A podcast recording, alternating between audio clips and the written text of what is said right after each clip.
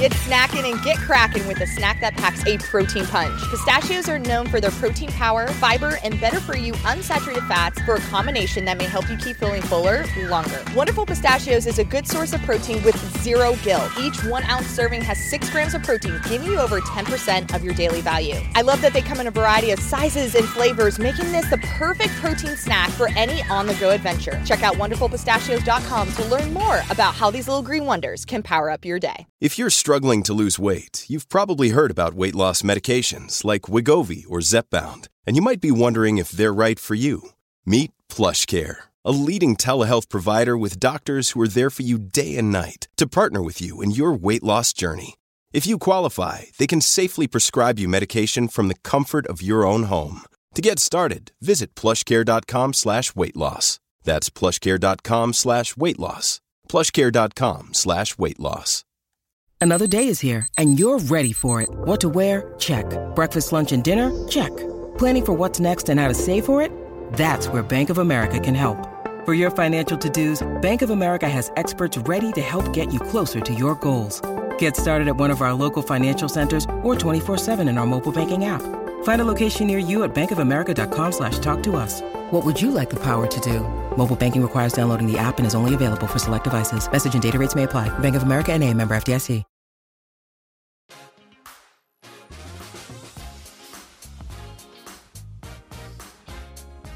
Welcome back, everyone, to the FlowTrack Podcast. FlowTrackPodcast@gmail.com is our email address. You can find the show on Apple Podcasts, Spotify, Stitcher, also on our YouTube page. I'm Kevin, joined by Gordon, the master of February outdoor track meet predictions. Good morning, Gordon. That's right. I only wish that there was gambling in our sport, because then I could be a very rich man. But unfortunately, there's not. But there should be. There should be gambling in our sport. How do we make gambling in our sport actually happen? I mean, like, how does you get DraftKings and FanDuel to have, like, being able to bet on track? Like, what's the rule? It's not you need USATF more people into it. World Athletics. You need more. It's interest. You need more people into it, because otherwise, people like you would come along and take them to the cleaners like you did with your picks here. You need more people, so you get people on both sides. Because I'm looking at these times, Gordon. Look at this one right off the bat. And I hate to give you credit. Let's just be real clear on that. And we all know Gordon has plenty of flaws, but you can't say the guy doesn't follow pro track, especially in the mid-distance scene, closely. Because look at this. He calls 146.2 in the 800. Isaiah Harris goes 146.19. I mean, it's Price is Right rules, so you don't actually get any credit because you went over. You should have gone under. I'll keep going on some of these. Women's 8, you said 159.8. It was 158.9, so you just switched the 8 and the 9 there, though. Not bad at all. Women's 15, 403.9. It was actually 410. I'm not even going to mark you down on that one because they didn't even follow the rabbit. Men's 1500. This is another one that was pretty scary. You said 336.9. Justin Knight goes 336.62. Men's 5K. You had 1321. It was 1325. Women's 5K. You said 1504. It was 1508. Men's 10K. You had Zouhair Talbi, 28 dead. He was 2812. And women's 10K, only being off by 18 seconds into 10K. Pretty solid. You had 31.19. Klosterhalfen ran 31.01. I tip my cap to you, Gordon. Well done across the board. I appreciate it. I think it just comes from always, for the past 7 years at FlowTrack, just thinking every meet that has big names in it is just going to result into big marks, and that just doesn't happen all the time. And I think we kind of... This past year, like we said, with all these low-key meets that are where the coaches are the meet director, you're more likely to get impressive marks. And in this situation where the athletes have no control over the situation, you're going to get marks like this that are good marks, but they're marks where you run to win, you know? And 336 in that men's 1500 is just like perfect summation of why our 1500 team doesn't have a lot of guys with the standard, because for some reason, when it comes to the men's 1500, and they're all on the line.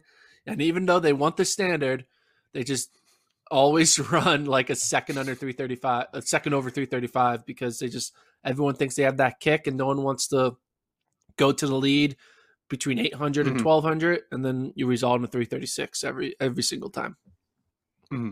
And in the women's 1500, they were pretty straight up about it, partly because a lot of them don't even need the standard, but you put that many good women together. Sinclair Johnson said it afterwards in an interview I did with her, where she's like, you know, you get this many fast people together, they all, no one's really itching to take the lead because it's competition. It's a race. It's not how many people can we get under 402. It's who crosses the line, who crosses the line first. I went there on the first night, that Friday night section, which was the Olympic trials qualifying section. That was what it was billed as. And there were some big names there. There was some fast high schoolers running. Craig Engels ran in that 5,000. But I was sort of getting the feeling on that first day that you were going to end up being right about the second day, just because there weren't many times that were popping off the page. Like the high school girls 800, like they both ran fast, but they had run faster before. The 1500, it was hard to look at that 1500 and be like, okay, we're definitely going to see a 332 tomorrow. And that's when I started to feel like you were going to be right. So I was bracing myself for your text, and there it came. And it's all its Excel spreadsheet glory.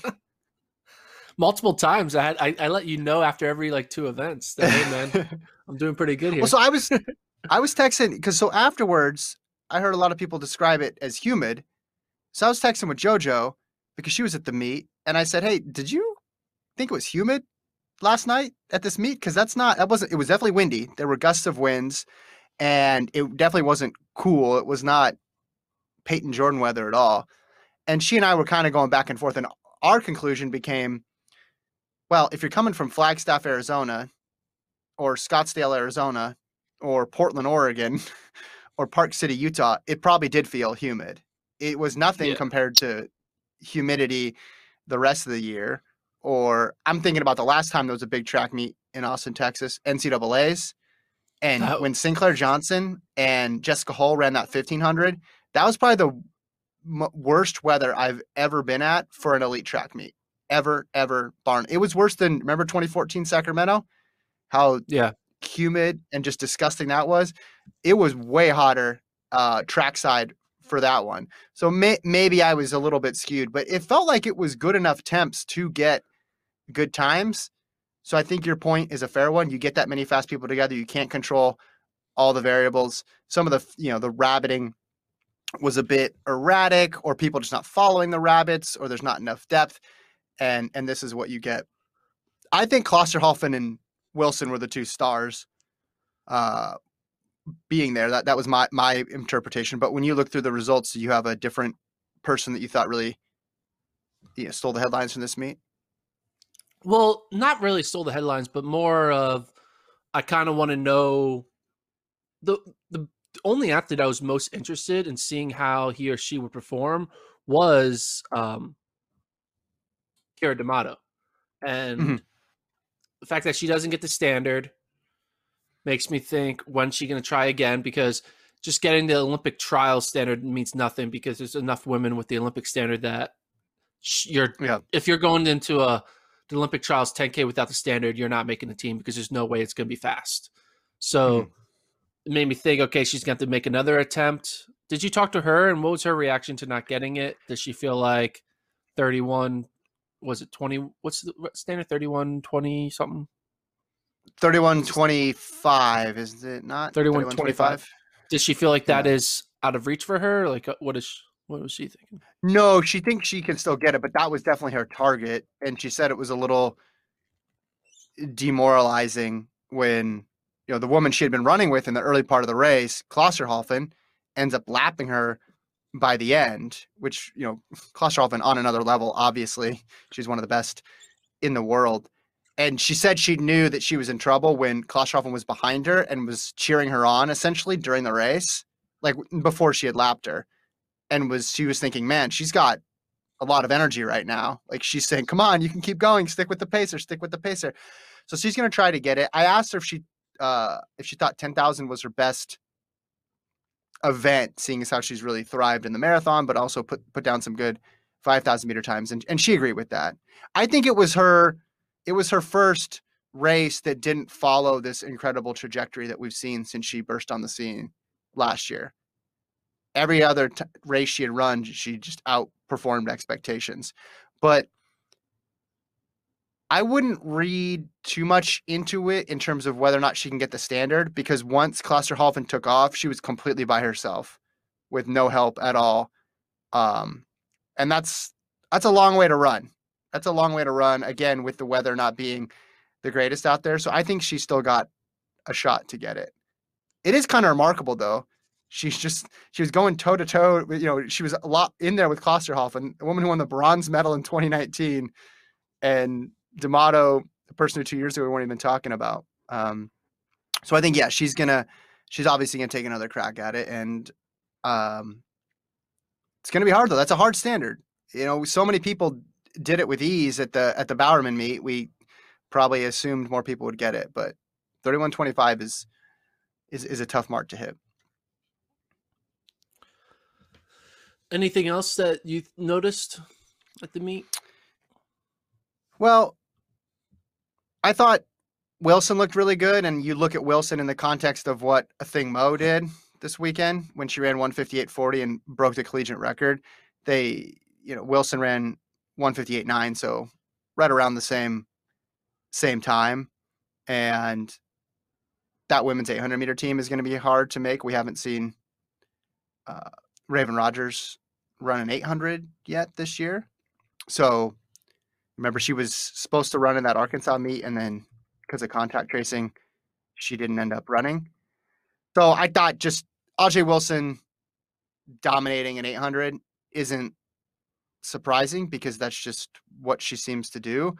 But that was a solid field, right? You had Kayla Edwards in there. You had some, Sierra Brown, you had Kate Grace. There were some people in there who are finalists, like contenders for the trials. And she handled the field pretty easily. The other thing I was wondering about, because this broke, was it late last week, about the trial schedule switching? That was Friday, right? Yeah. Thursday, Friday, something like that? Okay. So you know me and the schedule, right? You know that how I have a deep, committed relationship to a major meet schedule. I mean, you have 2032 already up, right? You're already going through that one? All right. Yeah.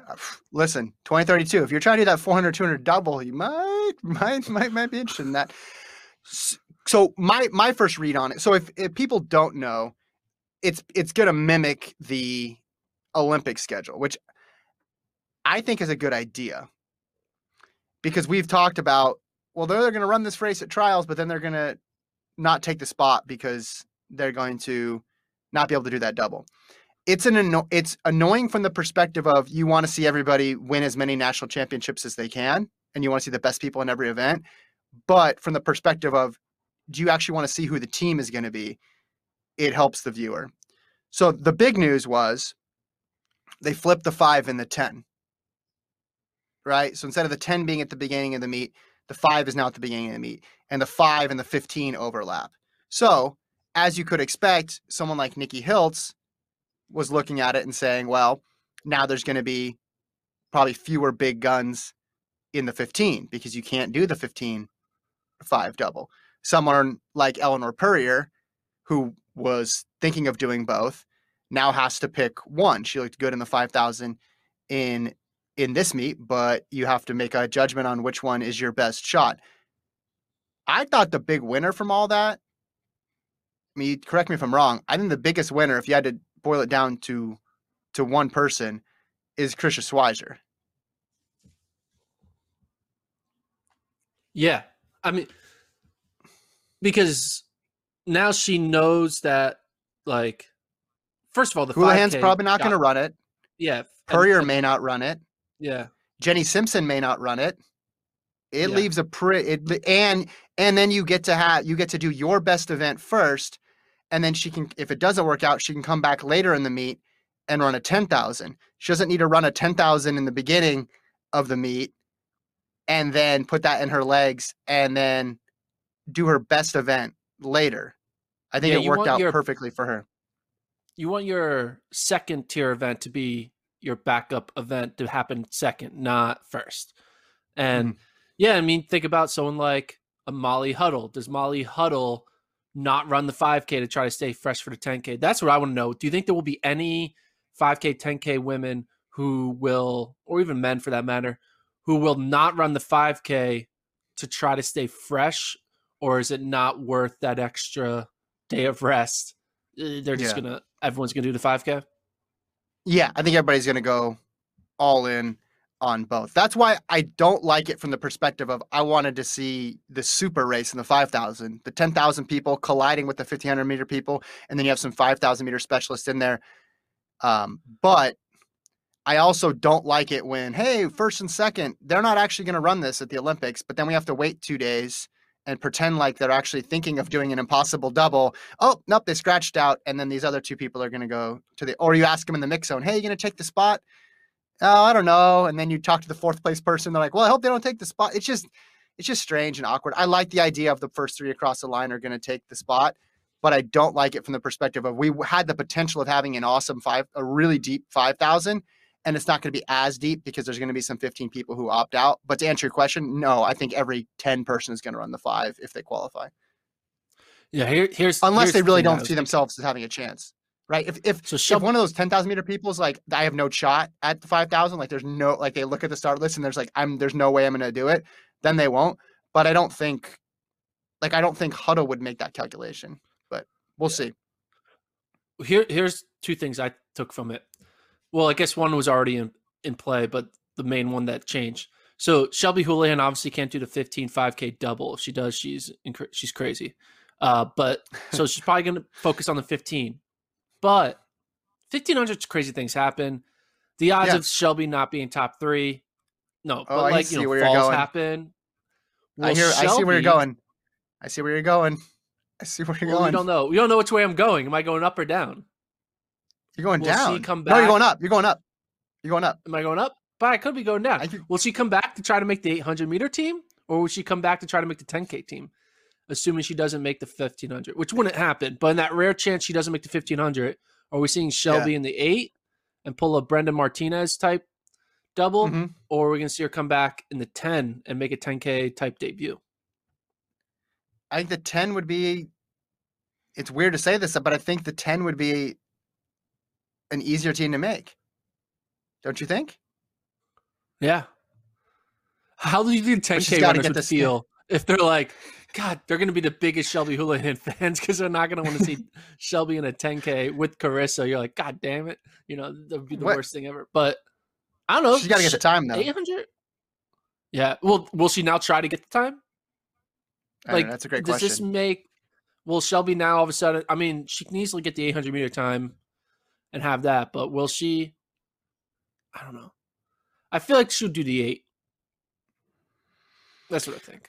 Certainly easier to get the standard, but you're looking at the 8, and I just mentioned with Ajee Wilson, Raevyn Rogers, Athing Mu, Hannah Green, Sierra Brown, Nia Akins. Like there's a Kate Grace, there's going to be – that's a hard team to make. Not that the 10,000 is not. All of them are hard. And that's what Hiltz was basically saying too. She's like, listen, every team is going to be difficult to make. So just because I'm not going to have some 5,000 people in the 1,500, she's still going to have to run really well to make the team. Because, I mean, if Simpson's an interesting one too, correct?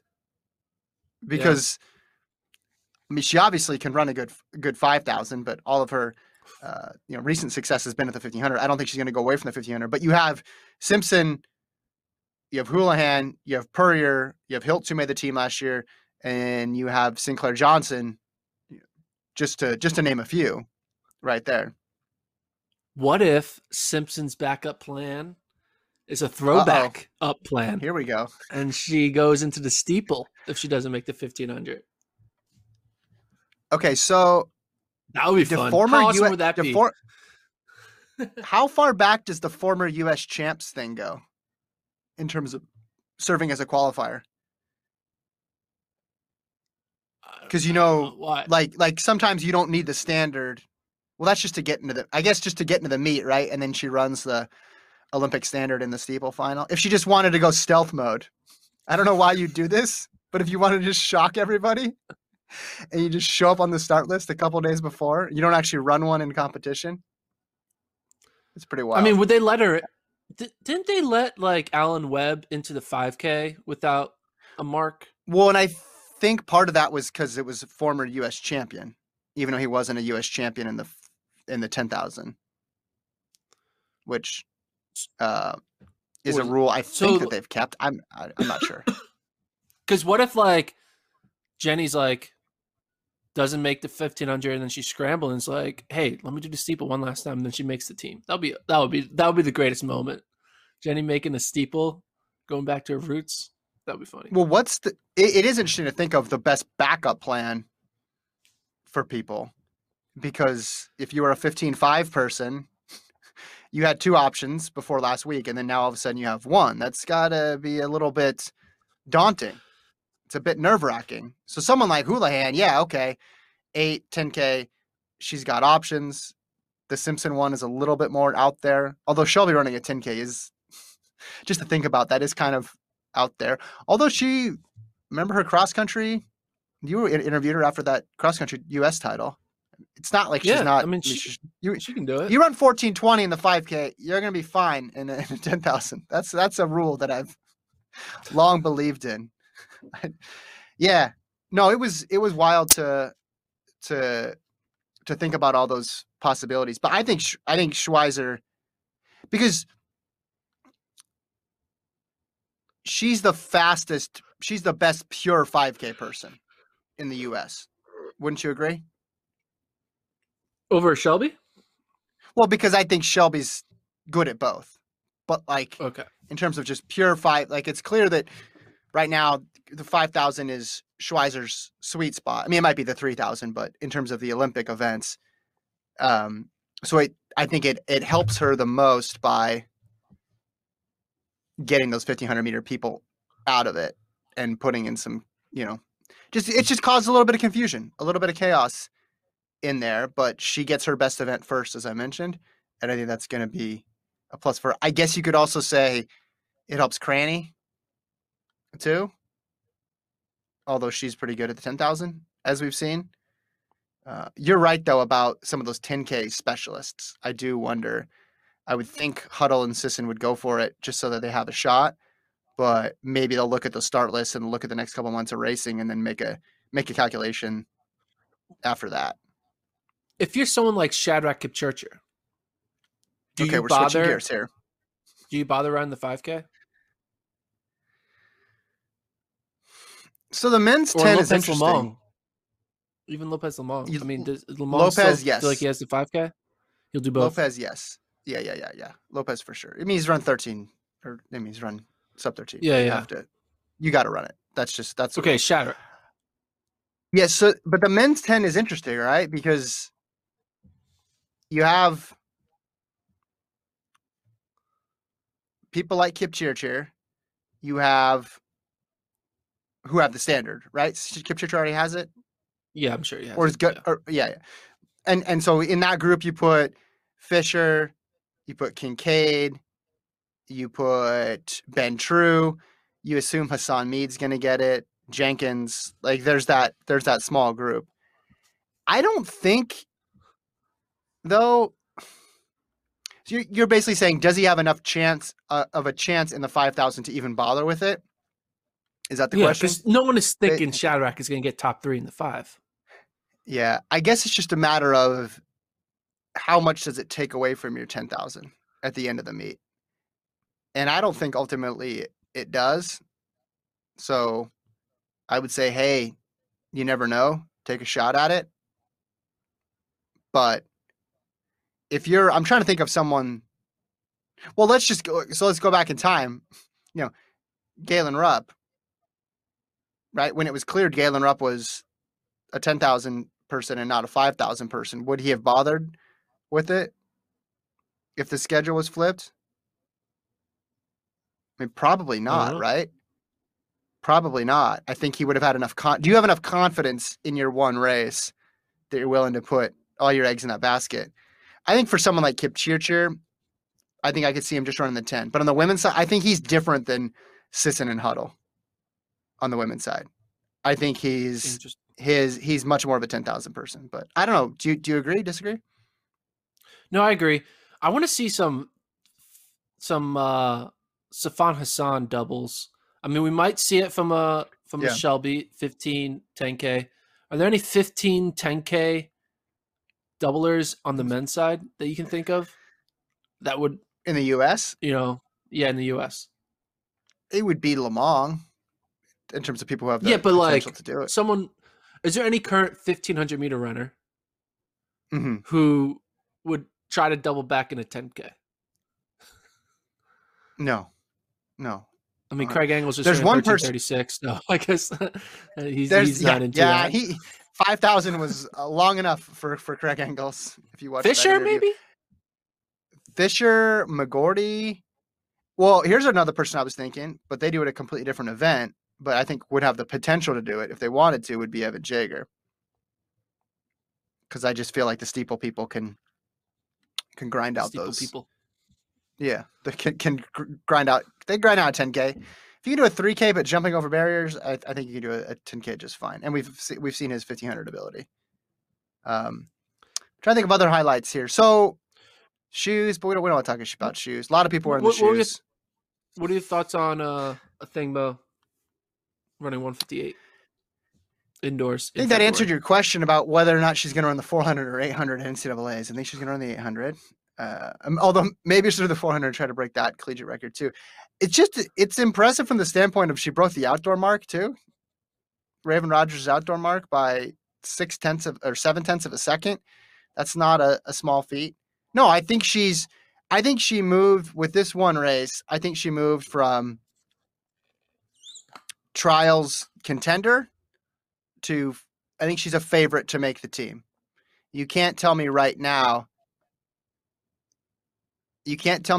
three people that you would have over her. Now, it's the trials, crazy things happen. It's way far away. But if you were doing your rankings right now, which you should do your rankings, by the way. Let's get on it with your rankings, all this college stuff. Let's go to the pros here.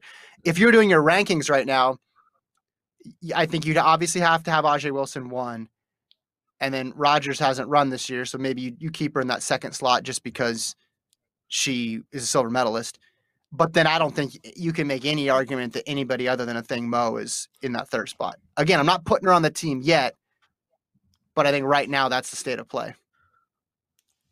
Do you have any thoughts in the back of your head that she could be destined for a Donovan Brazier freshman year storyline where you have an amazing freshman year at Texas A&M, you break the records, you race a shit ton, and then when it comes down to it in the summer, you come up short. Is she racing that much, though? She's racing.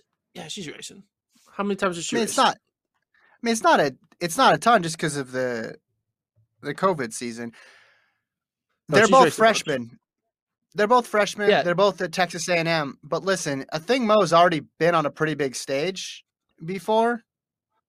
Her rise has been a bit more gradual as compared to Brazier's.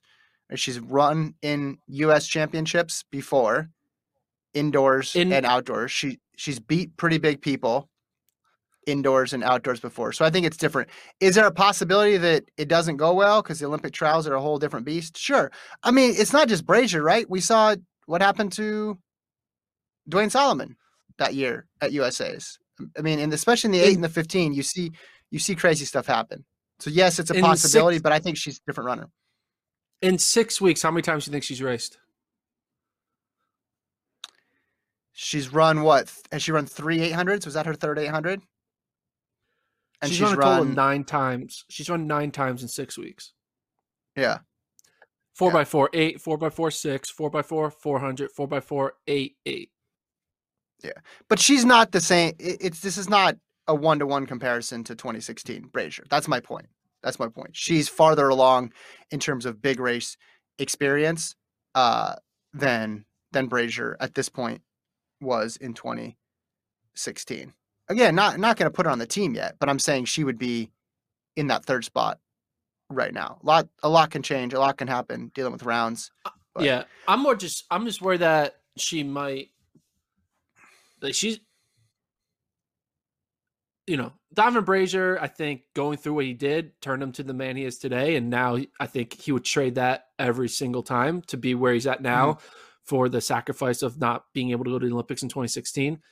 And we'll see what happens. I don't know. They race a lot in college, you know. Yeah.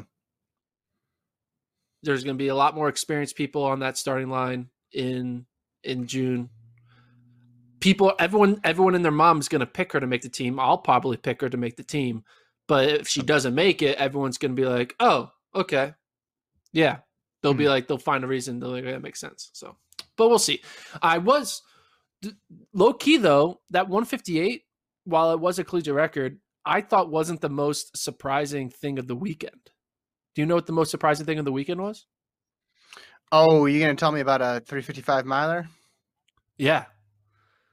This guy named Lucas Bonds, a BYU miler, runs 355, which then just adds to this whole everyone is running fast situation. This kid was a 409 miler in high school in 2018, and then didn't run in 2019. Obviously, 2020 nothing.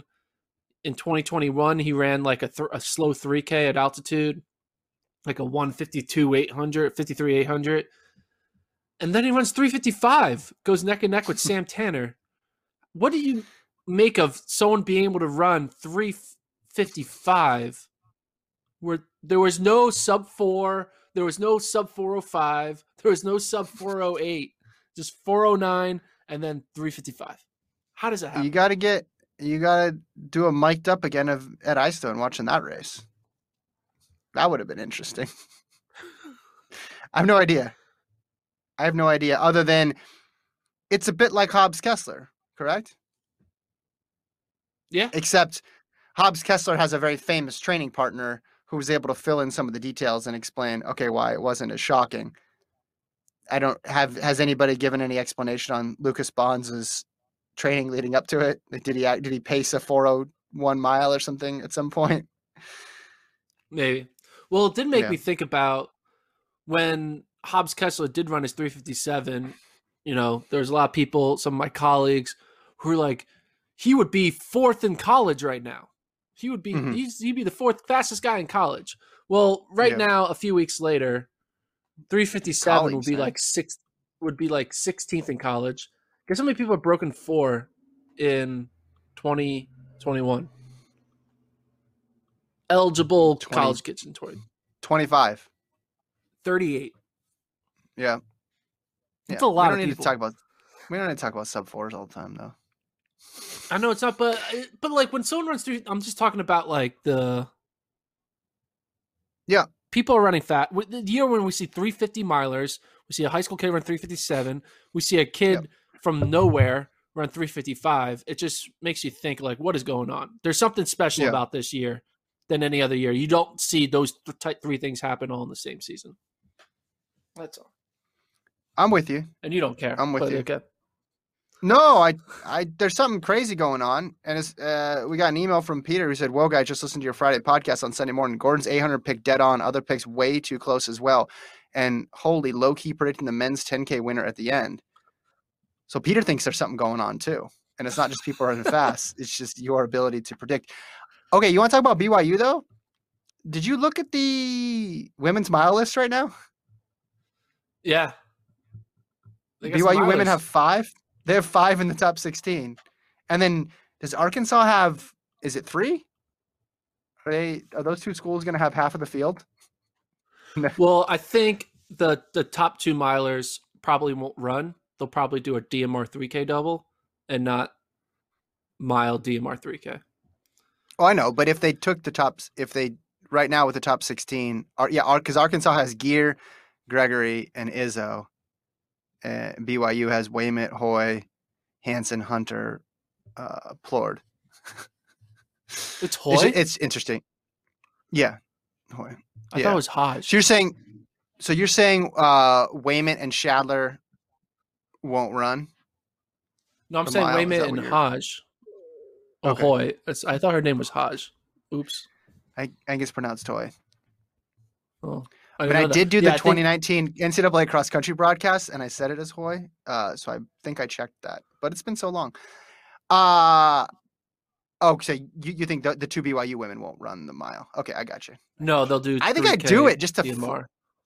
I think I do it just to flex. So we have 5 people in the mile. That's crazy. But the thing is, I think if you look at it, there are 3 BYU women could probably all make the final because once you take out. Mm-hmm. I mean, there's going to be a bunch of 337, 36 women who can make the final. 437. 437, 436.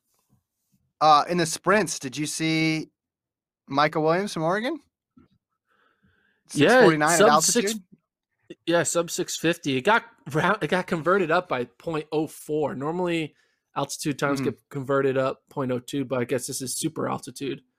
So Yeah, championships at the peak in Colorado, but has that top spot still there. So Oregon's still looking good. What about, was there anything else from SECs or ACCs? I have a question for you. You ready for this? Yeah. Are we saying it's a Big Four or a Big Five in women's cross country right now? Ooh.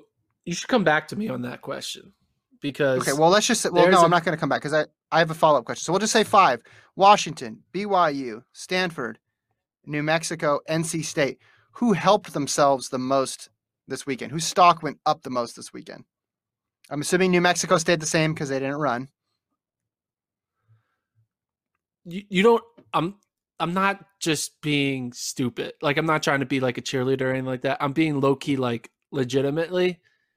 NAU women are going to probably finish 2nd or 3rd, and they went the biggest stock up. Okay, so you didn't even pick anything on the board. You went and picked AMC. No, you don't understand. Like, so NAU's debuted a new runner at Big Sky, who's their new number 3, and in a field where it only is going to take 140 to 150 points to win, NAU has the ability to score that. Like right now I have them scoring like 160 points. So this tier of top 5 is now top 6. And I would argue that the top 5 all stayed the same. And then just a new person came in and it's now a tier of 6. And that's low key, like no bias, no nothing. It's just like, I was like, wait a minute. What the hell is this? Well, Taryn O'Neal's legit, right? Yeah. Taryn O'Neal, she's going to finish top 5. Yeah. Yeah. But they added this girl, Jenna Hutchins, who ran a 10K at the track meet. She ran a 32:47 at the track meet and then hadn't run any cross-country meets until Big Sky and was their number 2 or number 3 runner. So it's now a 6-team battle. I mean, BYU and I would argue BYU and New Mexico are the favorites right now, like tied favorites, but Stanford and NC State kind of have the question marks, right? NC State has the question mark of Jenna Hansen. You said Jenna Hutchins. Jenna Hutchins. Yeah, sorry, Jenna Hansen. My bad. Jenna Hansen. Sorry. Yeah, Stanford. You don't know. I feel like they have some question marks. NC State has question marks. You saw Caitlin Toohey get 9th in the 3K at ACCs. Hannah Steelman and Kelsey Chimmel.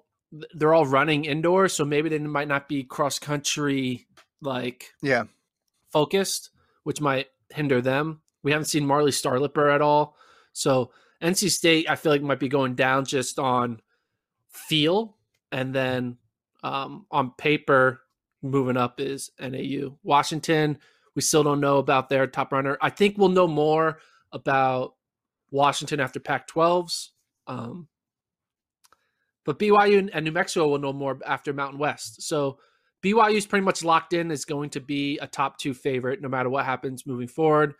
New Mexico can kind of lock themselves in as a top 2 favorite if they do well at Mountain West. And then after that, it's, anybody's game. So Pac-12s are this weekend. Is that correct? Yes. Pac-12s, Mountain West, Big East. And then right after that will be the selection. Is that how this is going to work? Correct. The selection is, I actually wrote it down.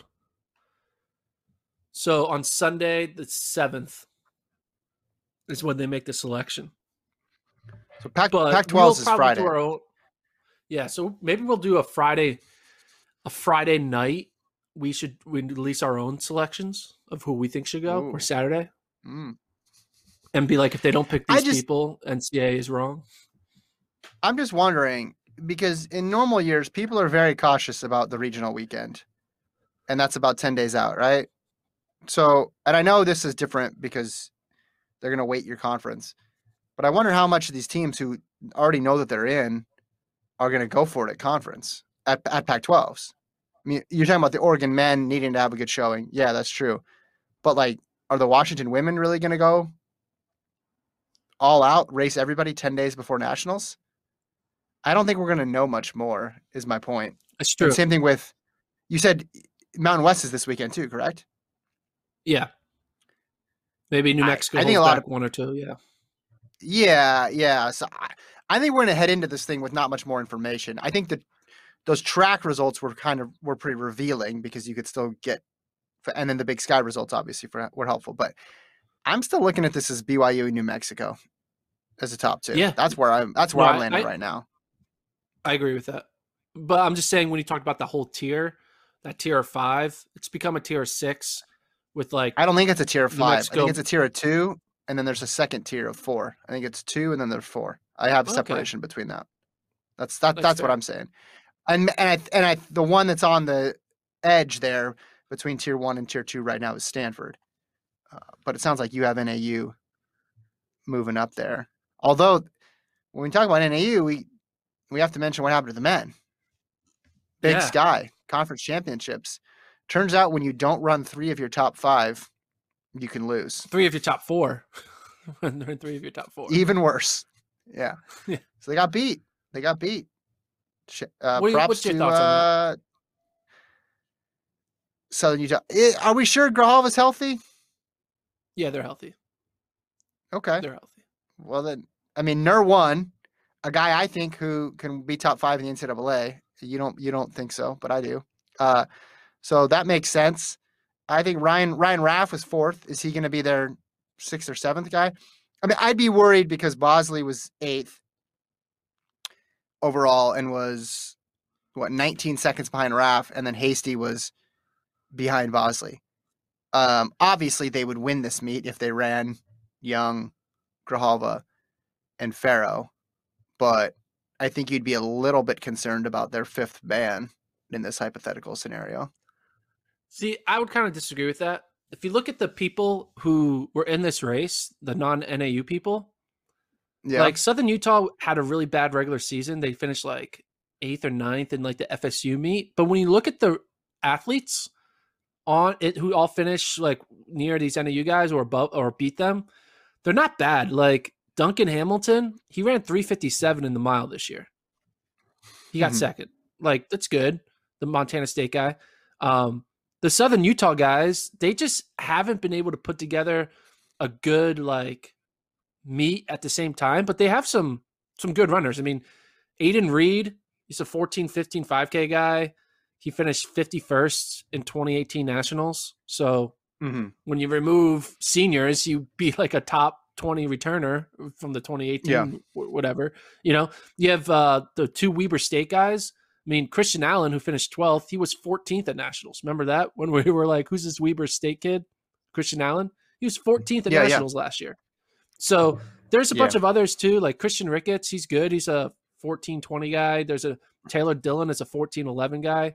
So while none of them are like 1340s or 1350, like they're good cross-country runners. So I think it was just a legitimate loss to like some good runners. Like, well, it's not, I mean, it's not a fair fight when you're not running 3 of your top 4. If I'm saying this is legitimately lost.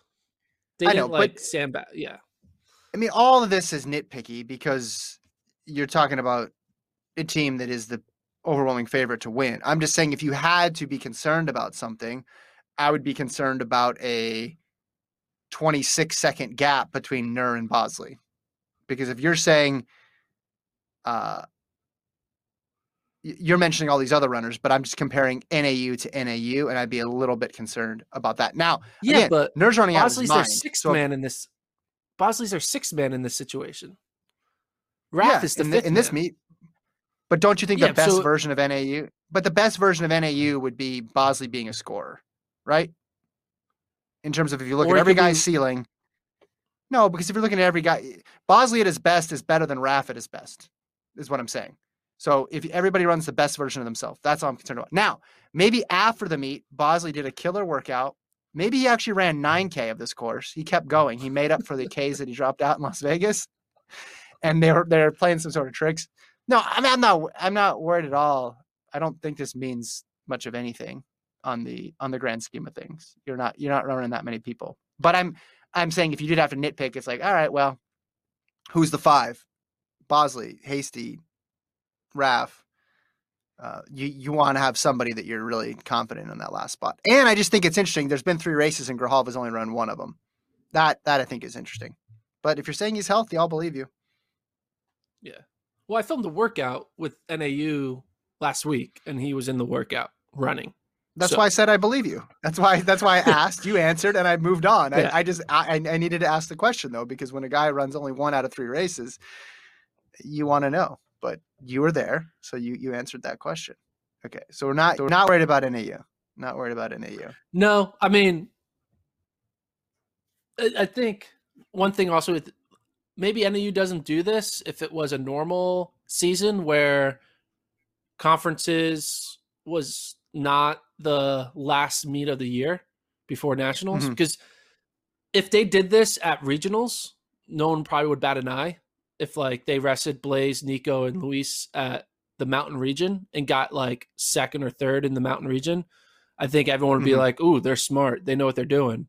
But because it's conferences is the de facto regionals this year because of COVID, people can think of like, oh, you're not taking your conference seriously. It's like, well, I mean, yeah.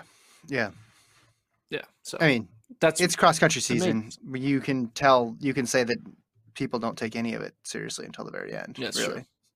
It's like, how dare you besmirch the legacy of pre-nationals by not running everybody or your conference? Yeah. Okay, well, I want to point people to some interviews that I did this weekend, and also you posted some. No, I just want to mention, I went to this meet. There's interviews on the site. I didn't get to everything about the Texas qualifier, but if you want to go in depth on it, I got an interview with Pete Julian, 12 minutes, pretty good. Klosterhalfen, D'Amato, Isaiah Harris, Sinclair Johnson, Ajee Wilson, Zouhair Talbi, got that one in the bank. Mason Furlick, who had some thoughts on spikes, Purrier, Hiltz, Justin Knight, Engels, etc. But you posted some behind-the-scenes stuff, too, that people can check out on the site as well. Or on YouTube. Yeah, we did on YouTube, too? I don't know. It'll probably go up on YouTube soon. We did a mic'd-up piece with Coach Ed Eyestone and Coach Diljit Taylor of BYU. We're basically 3 minutes before the race started. I started filming, and I didn't stop filming until 3 minutes after the race. So it's basically 28 straight minutes each of their perspective of the West Coast Conference Championships. Got some great sound bites, especially from Ed Eyestone. He calls out NAU in the heat of the moment during like the 5K split. He gets really excited about his fourth or fifth man. He's like, take that, NAU. Yeah. So got to watch it for some of that little bit of trash talking, the excitement. And hey, you feel like you're there when you're watching it. It's cool. So. Yeah, and BYU won both races, so it's fun. Yeah, you did a good job. Coming on Wednesday, or you said you have new rankings on Wednesday. Is that right? No, you're talking about You had something on Wednesday you wanted to do. Yeah, sorry, so you sent me a message.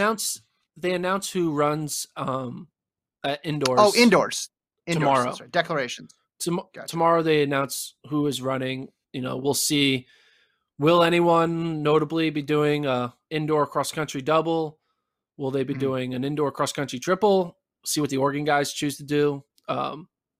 We'll find that all out Tuesday, and we can react to it on Wednesday. and also have the rankings to talk about who actually will win the indoor meet. Yeah. But they're not declaring cross country for the record, because we don't even know who's no. Cross country gets declared. Yeah, well, yeah, you can't declare cross country till the 5th, and then they announce if you're going on the 7th. So well you could also. Later. We've seen they'll list. They don't need to declare their actual starters though, because we see this in regular years. They bring 10 people to the meet, and they're deciding who's going to run. Well, you have to declare. Correct. You have to declare. I think you declare your team of 10 or whatever. Because they need to know if they should select an, individual. Correct. But I'm saying Oregon is Cooper Teare is probably going to be on that cross country list. Yeah. And then, but that does not guarantee that he's actually going to run the race. Correct. Yeah. And one thing I'm going to do is once we know who's running indoor, I will then adjust the cross country rankings based on knowing who is coming back from an indoor race, because a fresh Cooper Teare is very different from a Cooper Teare who has 3 races under his legs, 1 race, 2 races. And so I'm going to make a little bit of adjustments based on that. Same thing with the women. Like if NC State women are like running all over indoor, that's not the team isn't going to be considered a title contending team then. And we want to adjust the rankings for that perspective. The Gordon fatigue factor, basically. Yeah, the Gordon fatigue. Well, no, we call it the but there's Oliver Hoare factor. There's no honest effort rule that carries over to the 2 championships, correct? No. You could enter You could enter an indoor, just jog, and then jog or scratch at the last minute, and then still show up to cross country. So we don't really know, actually. Speaking of that, I was thinking about that the other day. If you look at what was the event? There was an event where maybe it was a 3K. I can't remember what event it was, but what was it? Hold on, I think it's a 3K. Gordon is Googling right now for those of you just listening. I'm trying to figure it out. But there was an event where I think there was an athlete who's like ranked 17th or 18th. And a team could purposely declare an athlete who they know probably won't run in that event to bump out like an opposing team or something like that.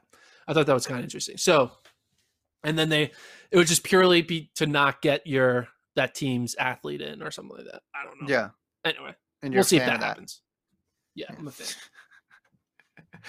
All right. FlowTrackPodcast@gmail.com. Thanks to Alon for producing. Remember, you can find the show on YouTube as well. You can subscribe to the podcast, leave comments there as well. Gordon, it was great doing the pod with you. Missed you at the meet, but good to recap it with you.